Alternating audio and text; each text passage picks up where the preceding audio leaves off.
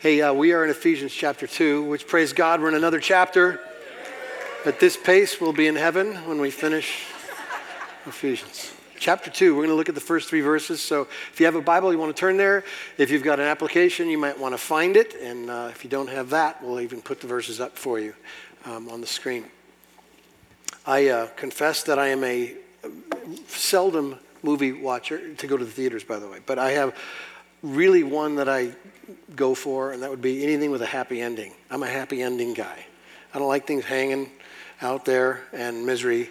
I like the hero to win.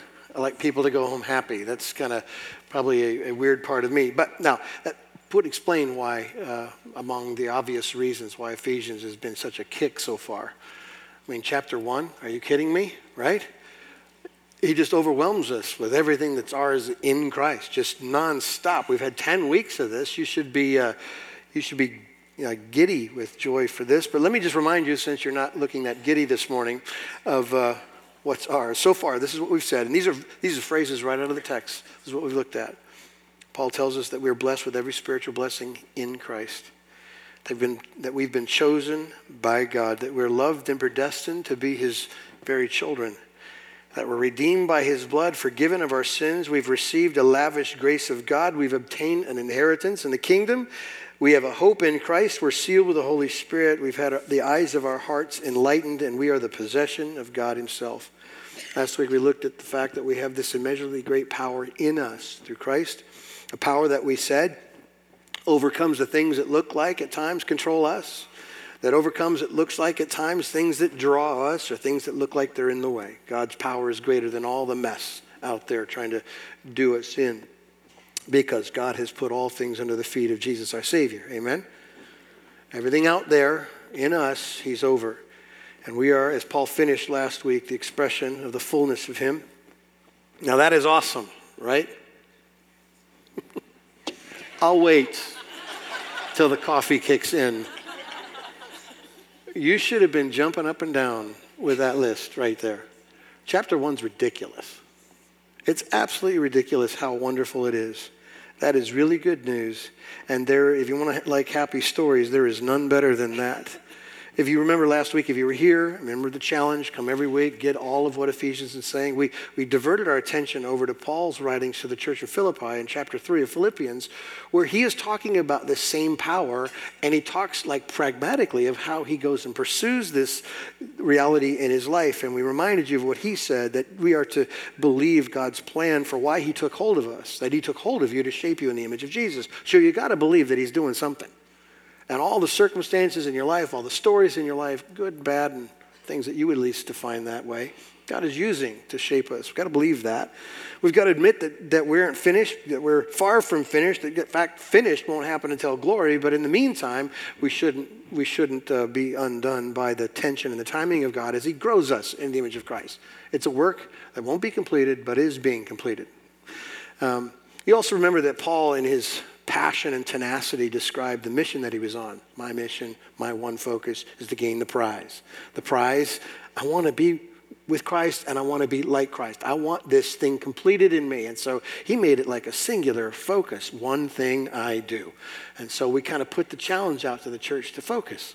Focus on Christ's likeness being shaped in us. And I kind of added this one that Paul says was that Paul said, I forget what lies behind and I press on. And I encouraged you or exhorted you to do better job at forgetting.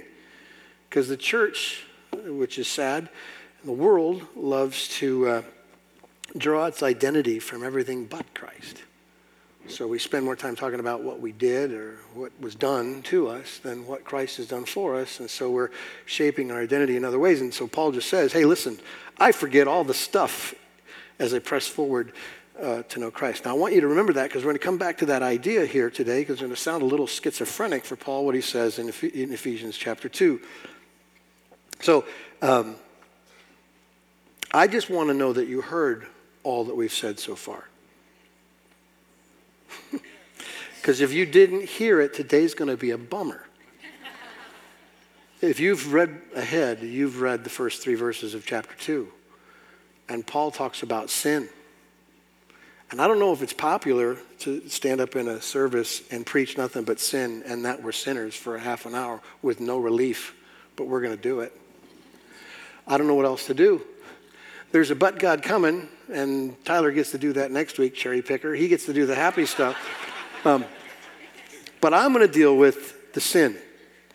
In fact, some have said about uh, Ephesians 2 1 through 3 that it is a microcosm. It's a small little summary of the very first three chapters of Romans. And if you've studied Romans, the first three chapters of Romans buries us under the weight of God's condemnation because of our condition, sinful condition.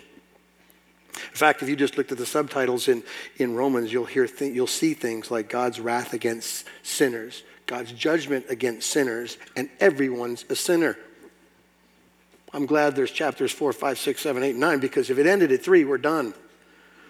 So you have to be ready. You have to prepare yourself. You have to kind of pull up your bootstraps and get ready to handle the day because we're going to look at our condition without Christ, as Paul is doing here. So let's read it, and uh, we're going to ask for help in it. So let's, let's read the first three verses. Brace yourself. And you were dead in the trespasses and sins in which you once walked, following the course of this world, following the prince and the power of the air, the spirit that is now at work in the sons of disobedience, among whom we all lived in the passions of our flesh, carrying out the desires of the body and the mind, and were by nature children of wrath, like the rest of mankind. Now, just to respect what we ended with last week, I'm certain some of you might have a question. And it would sound something like this Okay, wait a minute. You told us, almost when you finished last week, to do what Paul did, forget what lies behind. Why is Paul bringing up what we were? That seems so weird. Am I, am I supposed to forget or am I supposed to remember? What am I supposed to do with this understanding? Well, first of all, you, you need to understand that there's a big difference between Forgetting what lies behind of Philippians 3 and remembering our condition of Ephesians 2. Big difference. Because forgetting what lies behind, Paul's referring to specifics. He's talking about sins. He's talking about memories of actions that he has done and actions done against him. He's talking about the stories. You know the stories that haunt you, that Satan uses to leverage against you and tell you something's, something else is true, that gospel isn't true, that God's going to change his mind, that after all, after what you've done, he, you deserve something else other than grace, and all those stories that is used against us. Paul says, I forget that I used to condemn the church. I forget that I gave approval to the murder of Christians. I forget what I did, but I remember who I was. Does that make sense? In, in, uh, Ephesians 2, Paul is talking about our former condition of the heart as the very first example of the immeasurably great power that Christ has given us. Such a great power that he can raise dead people. So if you're going through order of this text, Paul has made this statement We have this immeasurably great power in Christ. Exhibit A, he made me alive. That's why this is here. That's why three verses are kind of like an island of remembrance of bad things. It's because of his power that raised me to new life. And that's where he's going. So, church, just some obvious questions. Do you really want to believe his power is great that's working in you? Yes, is the answer. I'll help you this morning. Then you have to look at what you were. Not in the specifics, not in the details, but in the condition. Make sense? Let me give you another reason why we go back to look at the condition of our heart because in order to truly worship God and experience the joy that Peter says is indescribable or unspeakable and full of glory, is to see how far the gospel reached down to get you. You really want to worship Him?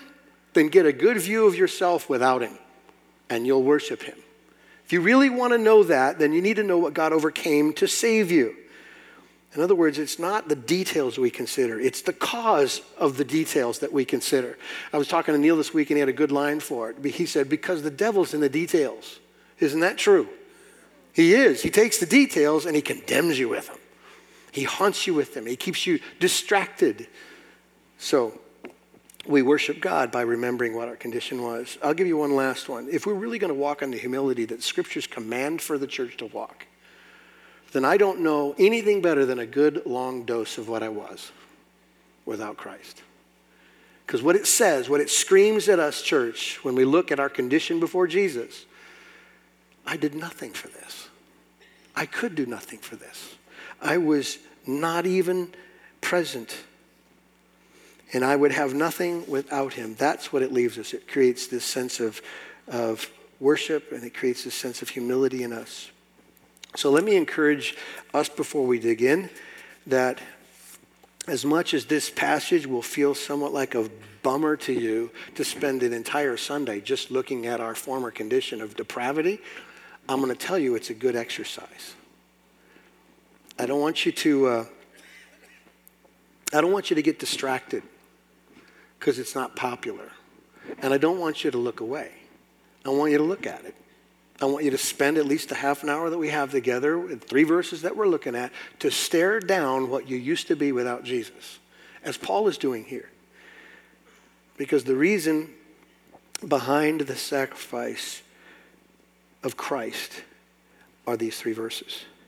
The reason why we call it good news is because this was true. Amen?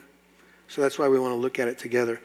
Um, let, me, let me pray for us, and then we'll, uh, we'll unpack it. Father God, I do pray for your help right now. It isn't popular in our own hearts to consider what we were. It's certainly not popular in our culture to spend an entire Sunday talking about sin and judgment and wrath and depravity. None of those words are fun, but they're true. And what makes them worth looking at is that the gospel says a better word. The gospel overcame. Jesus, the Savior, rescued our dead hearts. So when it's all said and done, we'll look at it and we will worship you even more, we pray. In Christ's name, amen. This isn't a complicated passage, church. In fact, if all you wanted to do was understand what he's saying, all you need is the first four words of verse 1. And you were dead. That's what he's saying. Everything else is an explanation. And I understand that you might go, well, that's I need a little help. I need to unpack the meaning of dead. How dead is dead? What does dead mean, really? And so that's what we want to do this morning. I want you to notice, first of all, the past tense of what he says. You were dead. Verse 2, in which you once walked. This is a former condition. In other words, church, this is not us anymore.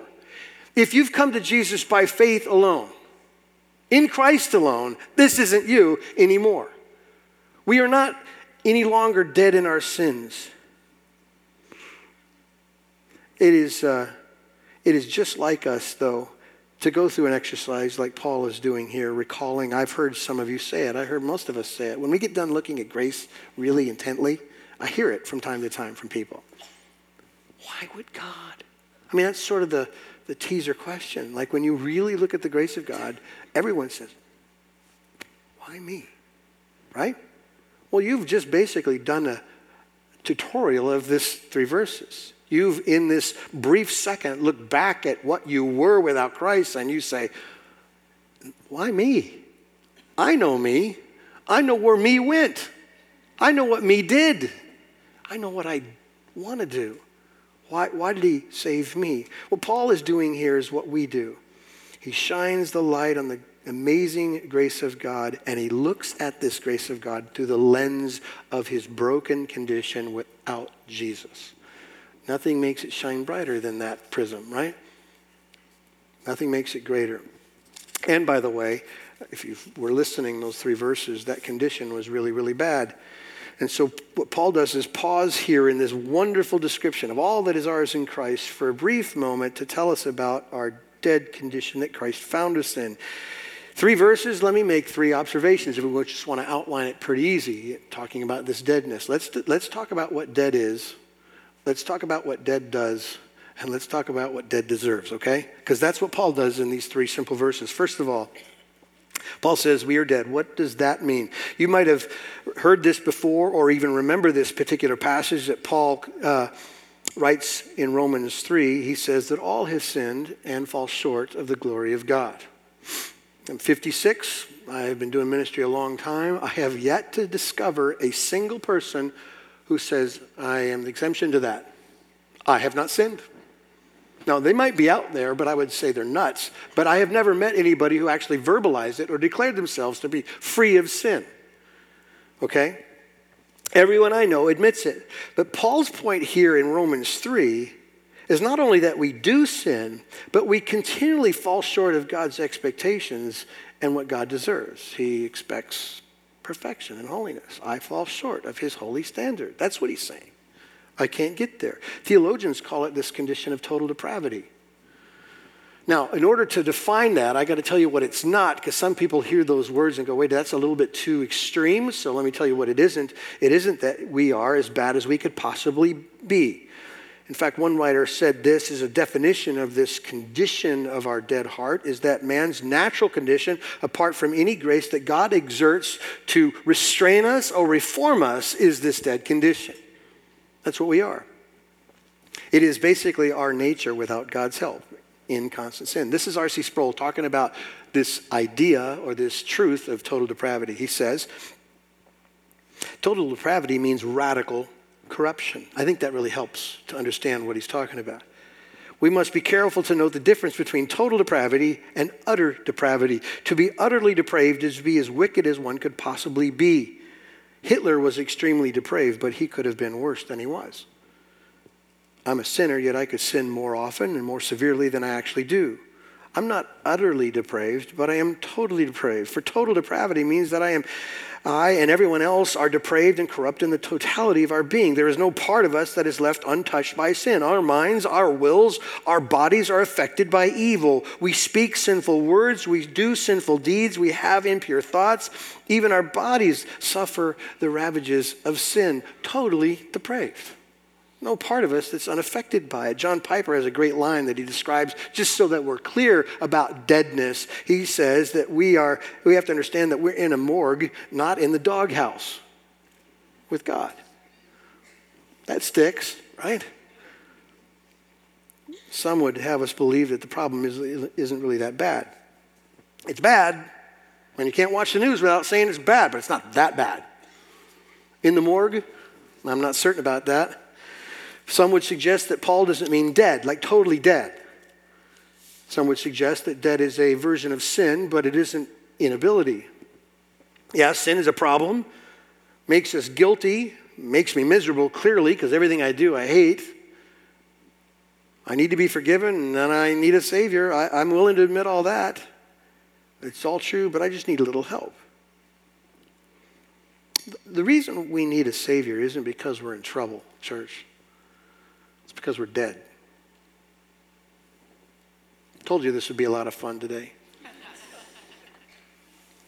if we were in trouble, we could do something. We would do something. We'd uh, say we're sorry. We'd change our behaviors. We'd make plans. We'd fix stuff. We'd try to build a pile of good things that God would be obligated to, right? We would do those things. That's called religion. But what do you do if you're dead? What do, you, you, what do you do if you actually believe what the Bible says about your condition? By the way, Paul doesn't just say it here, it's over and over again in the scriptures dead in our transgressions and sin. The Bible clearly says that. And the last time I checked, dead people don't do anything. They don't see, they don't hear, they don't act anyway. They can't perceive dead people have no life.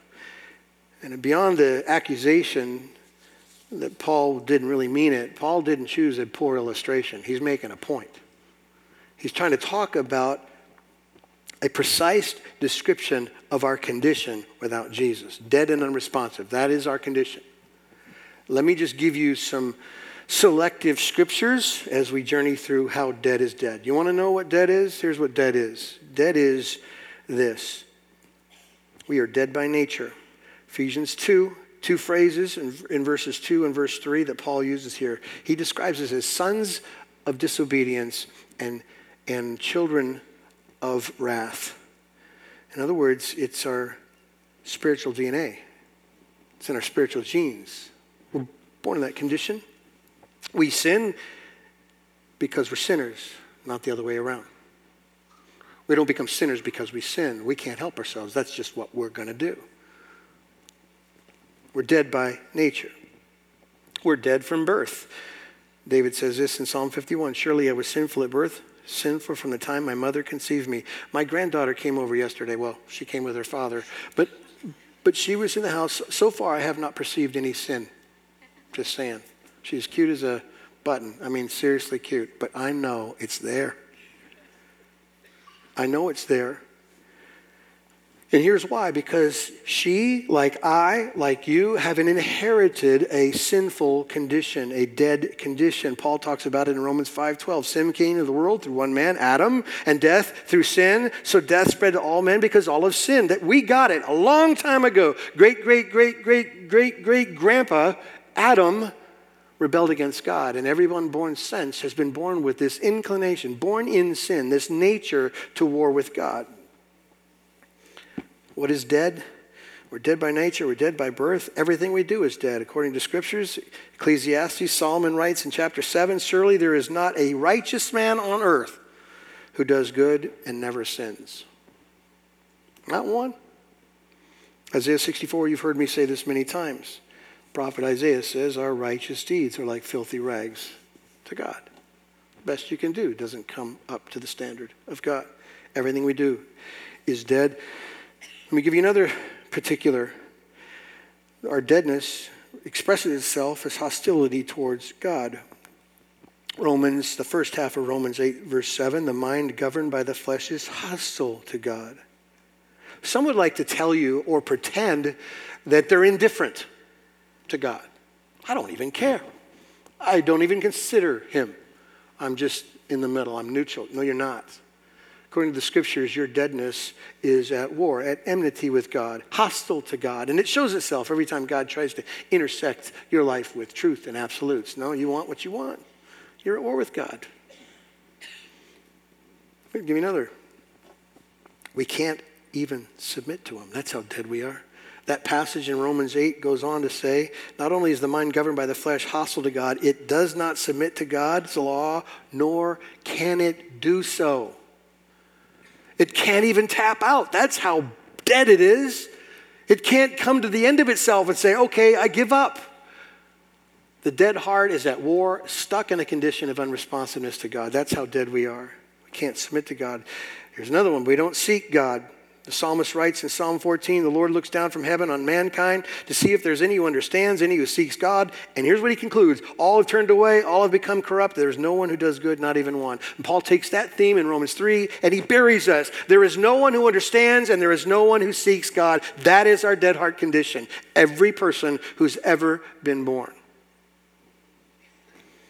Jesus said in John 8 that we are slaves to sin. Jesus replied, Truly, very truly, I tell you, everyone who sins is a slave to sin. You're chained to sin. You can't help yourself to sin. That's where we are. You don't have options. Another option here. We don't accept the things of God because we can't even understand them, because they're not rational to our dead minds. Paul in 1 Corinthians 2, the person without the Spirit, without the Spirit, does not accept the things that come from the Spirit of God but considers them foolishness and can't understand them because they're discerned only to the Spirit. So you've had this happen, right? I've had this happen. I sat as a pastor's kid through church services that would bury most people three times a week my whole first 20 years of my life, and I heard nothing. Perceive nothing. Believe nothing. It's a joke to people who don't have help. Dead people can't respond, can't understand. Let me give you one more because I think we'll leave if I keep going. Even our virtuous acts are sinful if not done for and because of God. Paul says in Romans chapter 14, everything that does not come from faith is sin. Holy cow. Everything? Come on, there's good out there, right? I mean, there's good out there, right? Well, let me tell you, no, that's not true. I'm going to read to you a quote from Piper and an illustration that he uses that makes the point more clear. Not relying on God in any action or thought takes power and glory to ourselves, and that is sin, even if the external deed itself accords with the will of God. Example Suppose you're a father of a teenage son. You remind him to wash the car before he uses it to take his friends to the basketball game. He had earlier agreed to do that, but he gets angry and says he doesn't want to. So you gently but firmly remind him of the promise and say that's what you expect. He resists. You say, Well, if you're going to use the car tonight, that's what you agreed to. He storms out of the room angry. And later you see him washing the car. But he's not doing it out of love for you or out of Christ honoring desire to honor his father. He wants to go to the game with his friends. That's what constrains his obedience. I put obedience in quotes because it's only external. His heart is wrong. This is what I mean when I say all human virtue is depraved if it's not from the heart of love for the Heavenly Father, even if the behavior conforms to biblical norms. You understand? The terrible condition of men's hearts will never be recognized by people who assess it only by its relation to other men. Your son will drive his friends to the ball game, and that is kindness, and they will experience the benefit of that. So the evil of our actions can never be measured merely by the harm they do to other humans. Romans 14 makes plain that depravity is our condition in relation to God primarily and only secondarily in relation to, to, man. Unless we start here, we will never grasp the totality of our natural depravity. You, you can look around and bless a person, but if you bless a person for anything other than the glory of God, the scriptures, Paul says, without faith, it's sin. The condition of the heart is so jacked up, it's hard to define. Jacked up is a theological term for total depravity. Feel free to use that. That's what dead is. Let me take you through this journey. Now let's look at what dead does, because Paul gives it to us in these few verses, verses uh, 2 and 3. I'm going to read uh, verse 1 as well, just to get us in context. And you were dead in your trespasses and sins in which you once walked, following the course of this world, number one, following the prince of the power of the air, number two, the spirit that's not work in the sons of disobedience, number three, among whom we all once lived in the passions of our flesh, carrying out the desires of the body and the mind, and were by nature children of wrath. Paul says it really plainly right here in these few verses that the dead heart follows three things. You want to see what dead does? Here's what it does it, it follows the world, it follows the devil, and it follows its flesh. It follows the world.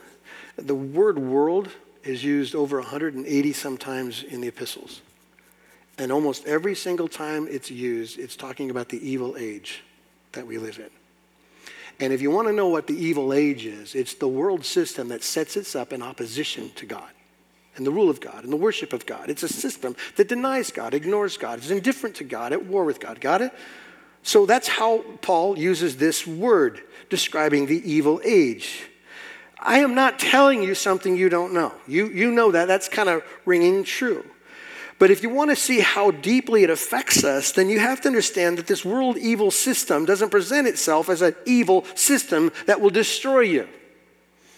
It sells itself as is buying into happiness or joy or purpose or success or power or meaning or whatever, right? The world system opposed to the system of God says make much of yourself.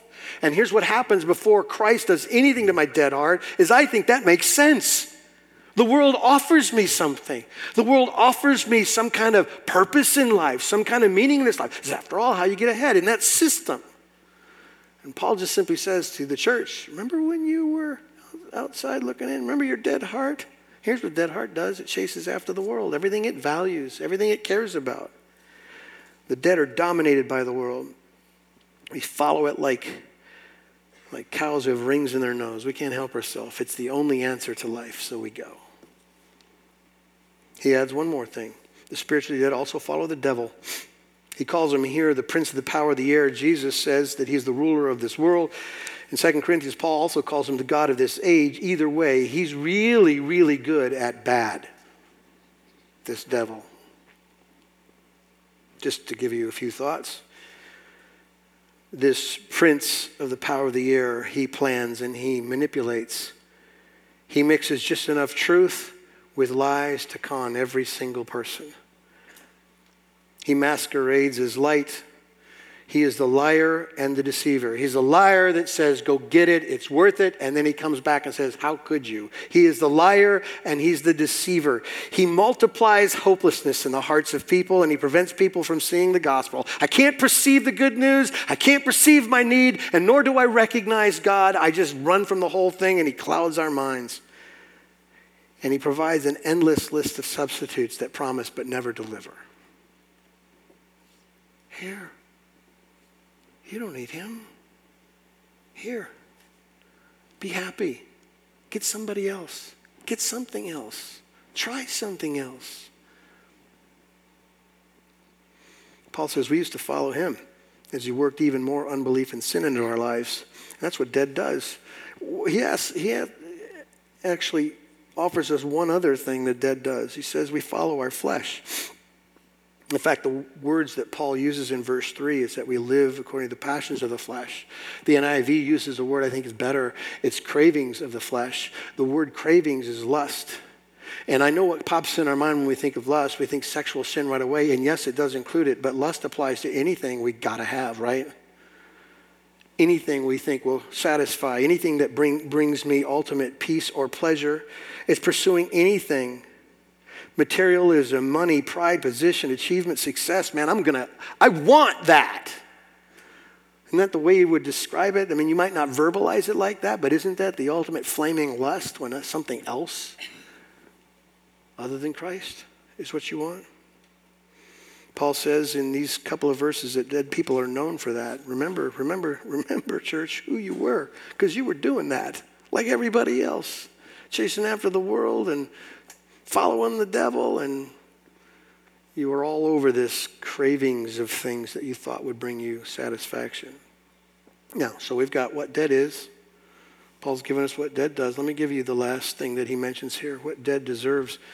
Verse 3. Again, I know this is no fun, no giggles, but we're going to do it because we're going to praise when this is all said and done. He says, verse 3 we were sons of disobedience, among whom we all once lived in the passions of our flesh, carrying out the desires of the body and the mind, and were by nature, here's the phrase, children of what? Wrath. Ooh. Man, I wish that wasn't there.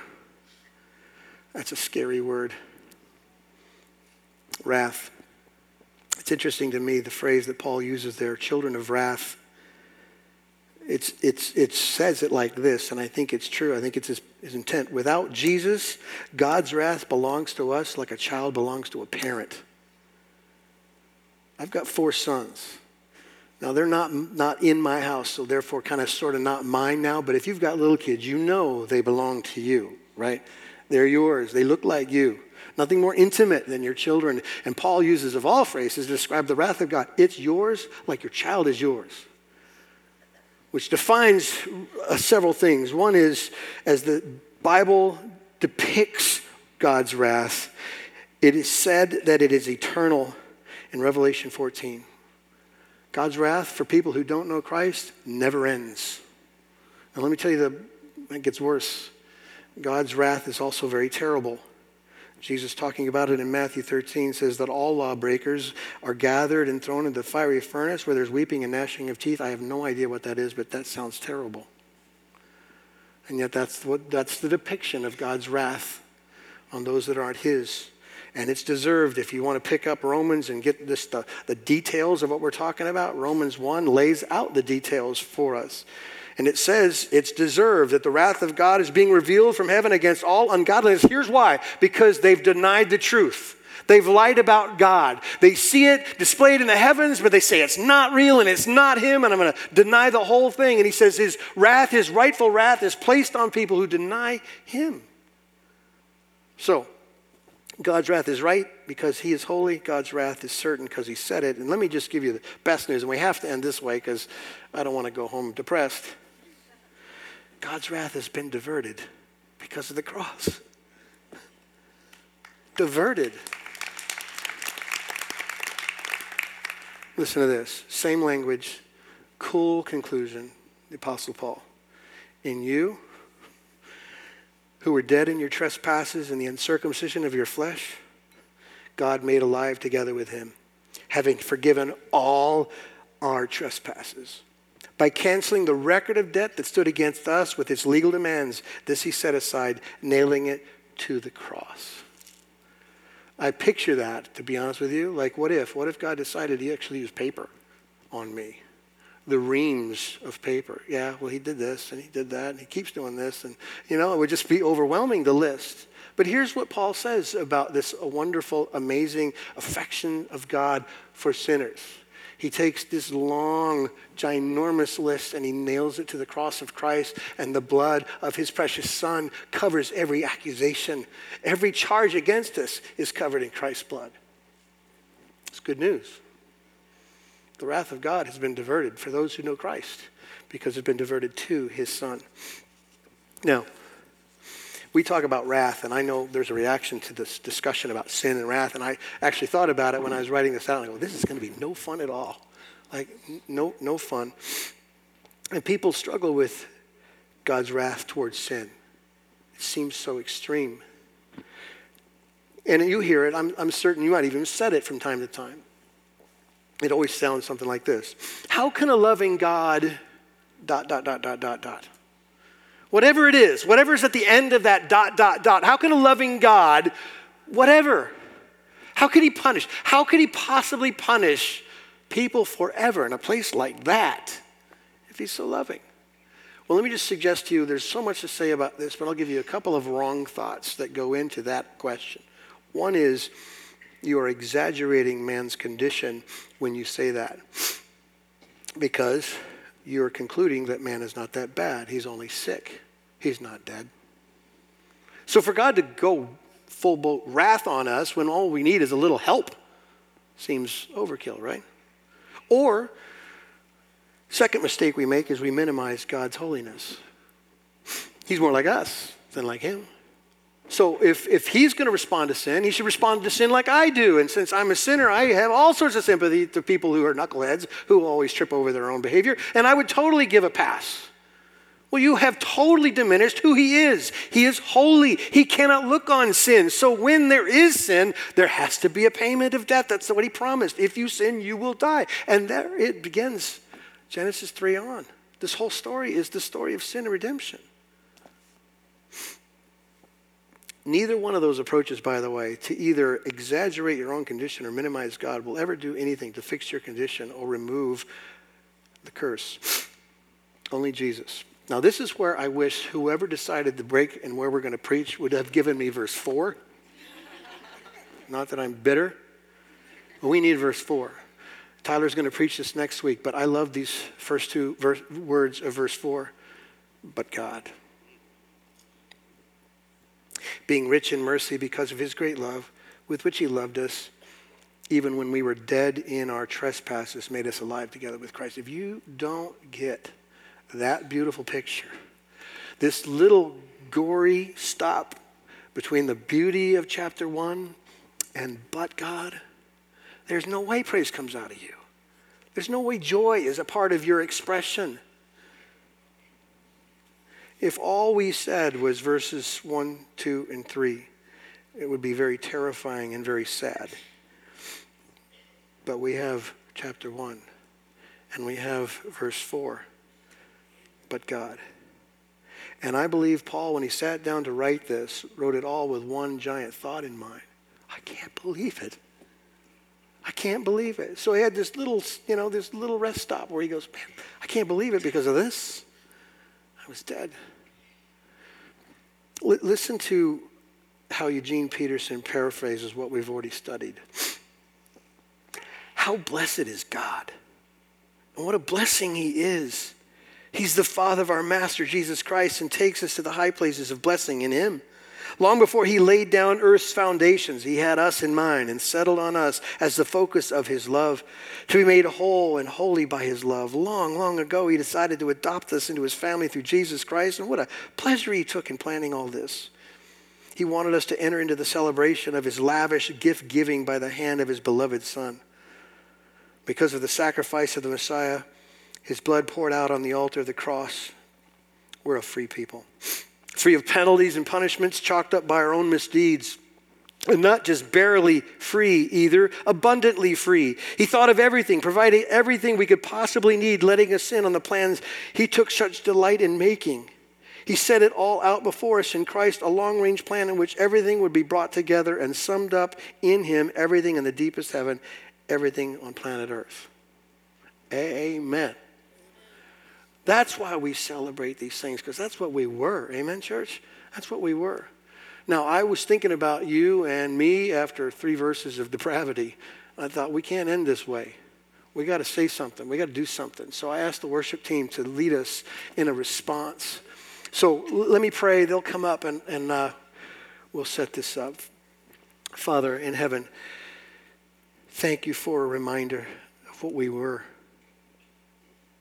how it exposes in technicolor what we are now in Christ. The magnitude of your great love and your great power demonstrated in taking people who were totally dead and at war and unresponsive to you and make us children so, Father, we, we, uh, we say thank you. We love you. We worship you. You are amazing. You're mind blowing. You're every word we can think of in, in the terms of great.